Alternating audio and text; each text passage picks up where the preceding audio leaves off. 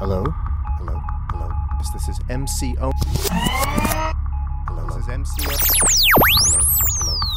This is another MC Owens transmission.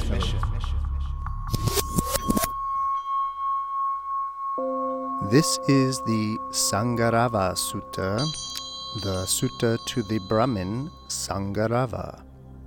From the Samyutta Nikaya, the Connected Discourses of the Buddha, section 46, Sutta number 55, section 5. Thus have I heard. Once at Shravasti, the Brahmin Sangarava approached the Blessed One and exchanged greetings with him. When they had concluded their greetings and cordial talk, Sangarava sat down to one side and said to the Blessed One, Master Gotama, what is the cause, what is the reason? Why sometimes even those hymns that have been recited often over a long period of time do not recur to the mind, let alone those that have not been recited often? What is the cause, and what is the reason? Why sometimes those hymns that have not been recited often over a long period of time do recur to the mind, let alone those that have been recited often? Brahman. When one dwells with a mind obsessed by sensual desire, overwhelmed by sensual desire, and one does not understand as it really is the escape from arisen sensual desire. On that occasion, one neither knows nor sees, as it really is, one's own good, or the good of others, or the good of both.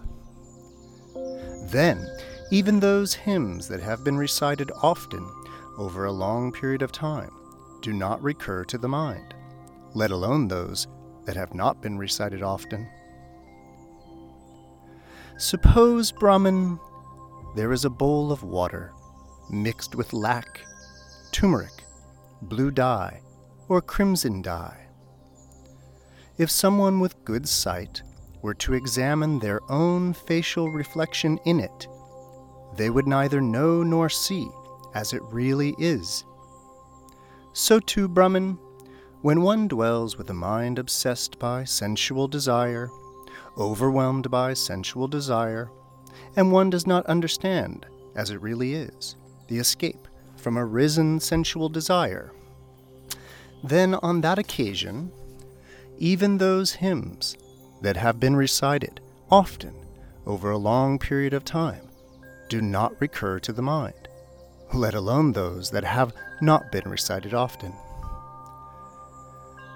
Again, Brahman, when one dwells with a mind obsessed by ill will, overwhelmed by ill will, and one does not understand as it really is the escape from arisen ill will, on that occasion one neither knows nor sees as it really is one's own good, or the good of others, or the good of both. Then even those hymns that have been recited over a long period of time do not recur to the mind, let alone those that have not been recited often. Suppose, Brahman, there is a bowl of water being heated over by a fire, bubbling and boiling. If a person with good sight were to examine their own facial reflection in it, they would neither know nor see it as it really is. So too, Brahman, when one dwells with a mind obsessed by ill will, overwhelmed by ill will, one does not understand as it really is the escape from arisen ill will. And on that occasion, even those hymns that have been recited, often over a long period of time, do not recur to the mind, let alone those that have not been recited often. Again, Brahman, when one dwells with a mind obsessed by sloth and torpor, overwhelmed by sloth and torpor, and one does not understand as it really is the escape from arisen sloth and torpor. On that occasion, one neither knows nor sees as it really is one's own good, or the good of others, or the good of both. Then, even those hymns that have been recited often over a long period of time do not recur to the mind, let alone those that have not been recited. Suppose, Brahman, there is a bowl of water covered over with water plants and algae. If a person with good sight were to examine their own facial reflection in it, they would neither know nor see it as it really is. So too, Brahman, when one dwells with a mind obsessed by sloth and torpor, overwhelmed by sloth and torpor, and one does not understand as it really is the escape from arisen sloth and torpor, then on that occasion even those hymns that have been recited often over a long period of time do not recur to the mind, let alone those that have not been recited often. Again, Brahmin, when one dwells with a mind obsessed by restlessness and worry, overwhelmed by restlessness and worry, and one does not understand as it really is the escape from arisen restlessness and worry. On that occasion, one neither knows nor sees as it really is one's own good, or the good of others, or the good of both. Then even those hymns that have been recited often over a long period of time do not recur to the mind, let alone those that have not been recited often. Suppose, Brahman, there is a bowl of water, stirred by a wind, rippling, swirling, churned into waves. If someone with good sight were to examine their own facial reflection in it, they would neither know nor see it as it really is. So too, Brahman, when one dwells with a mind obsessed by restlessness and worry, overwhelmed by restlessness and worry, and one does not understand, as it really is, the escape from arisen restlessness and worry. Then, on that occasion, even those hymns that have been recited often over a long period of time do not recur to the mind, let alone those that have not been recited often. Again, Brahman, when one dwells with a mind obsessed by doubt, overwhelmed by doubt, and one does not understand as it really is the escape from arisen doubt. On that occasion, one neither knows nor sees as it really is one's own good, or the good of others, or the good of both. Then, even those hymns that have been recited over a long period of time do not recur to the mind, let alone those that have not been recited often. Suppose, Brahman, there is a bowl of water that is turbid, unsettled, muddy, and placed in the dark. If someone with good sight were to examine their own facial reflection in it, they would neither know nor see it as it really is. So too, Brahman, when one dwells with a mind obsessed by doubt, overwhelmed by doubt, and one does not understand as it really is the escape from arisen doubt. Then, on that occasion, even those hymns that have been recited often over a long period of time do not recur to the mind, let alone those that have not been recited often. This Brahman is the cause and the reason why even those hymns that have been recited often over a long period of time do not recur to the mind let alone those that have not been recited often.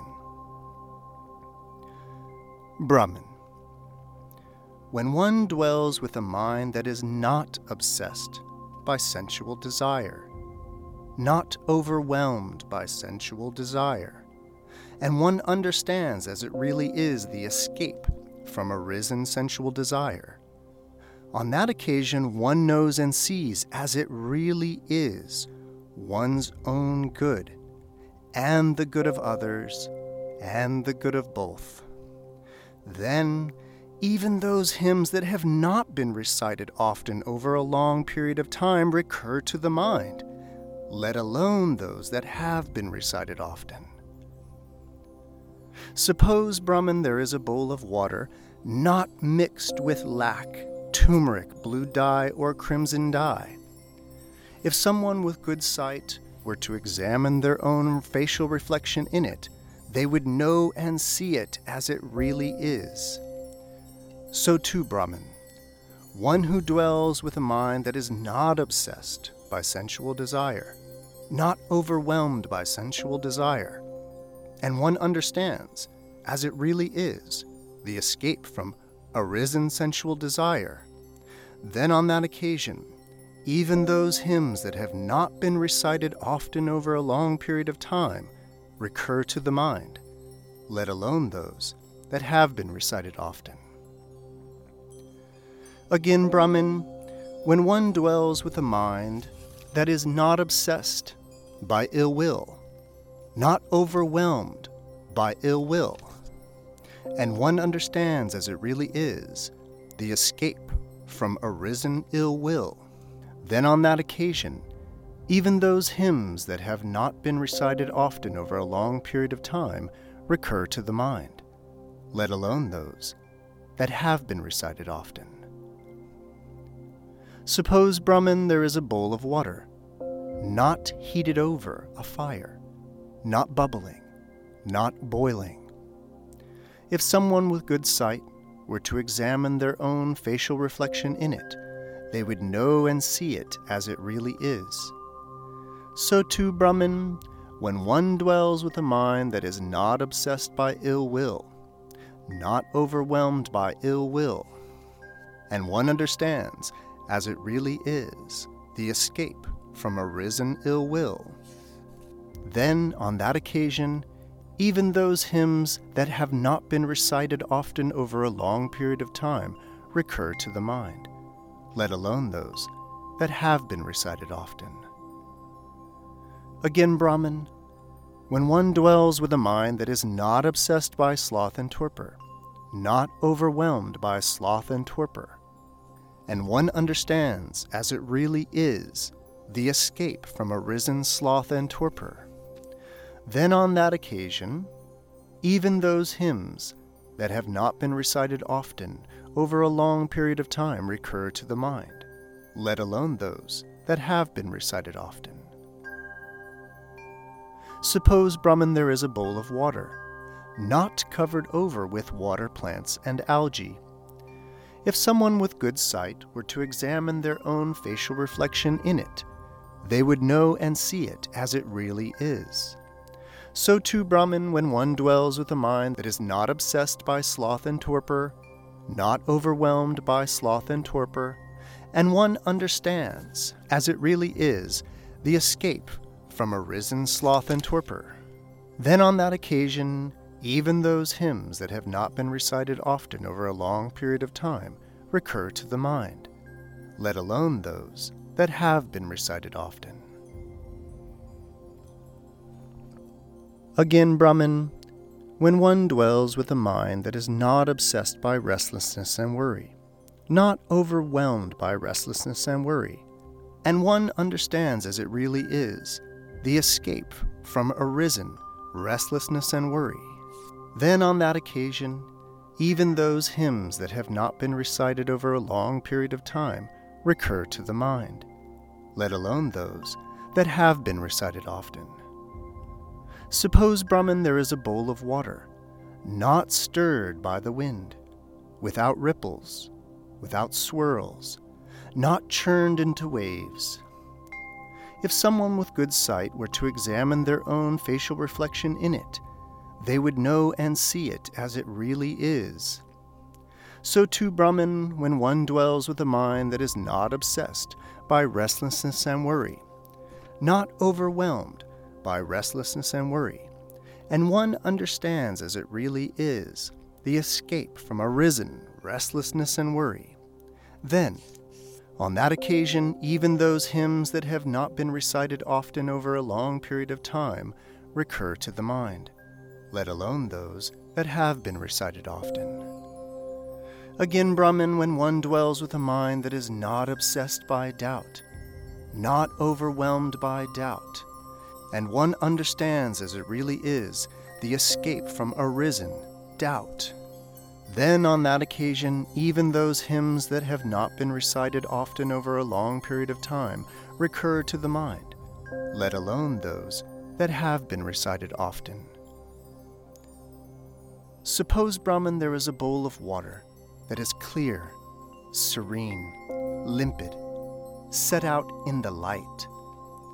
If someone with good sight were to examine their own facial reflection in it, they would know and see it as it really is. So too, Brahman, when one dwells with a mind that is not obsessed by doubt, not overwhelmed by doubt, and one understands as it really is the escape from arisen doubt, then, on that occasion, even those hymns that have not been recited often over a long period of time recur to the mind, let alone those that have been recited often. This Brahman is the cause, this is the reason why even those hymns that have not been recited often over a long period of time recur to the mind, let alone those that have been recited often. These seven factors of awakening, Brahman, are non obstructions, non hindrances, non corruptions of the mind. When developed and cultivated, they lead to the realization of the fruit of true knowledge and liberation. What are these seven? The factor of awakening of mindfulness is a non obstruction the factor of awakening of the investigation of dharmas is a non obstruction. The factor of awakening of determination is a non obstruction. The factor of awakening of joy is a non obstruction. The factor of awakening of tranquility is a non obstruction the factor of awakening of samadhi, concentration, is a non obstruction. And the factor of awakening of upeksha, equanimity, is a non obstruction. These seven factors of awakening are non obstructions, non hindrances, non corruptions of the mind. When developed and cultivated, they lead to the realization of the fruit of true knowledge and liberation.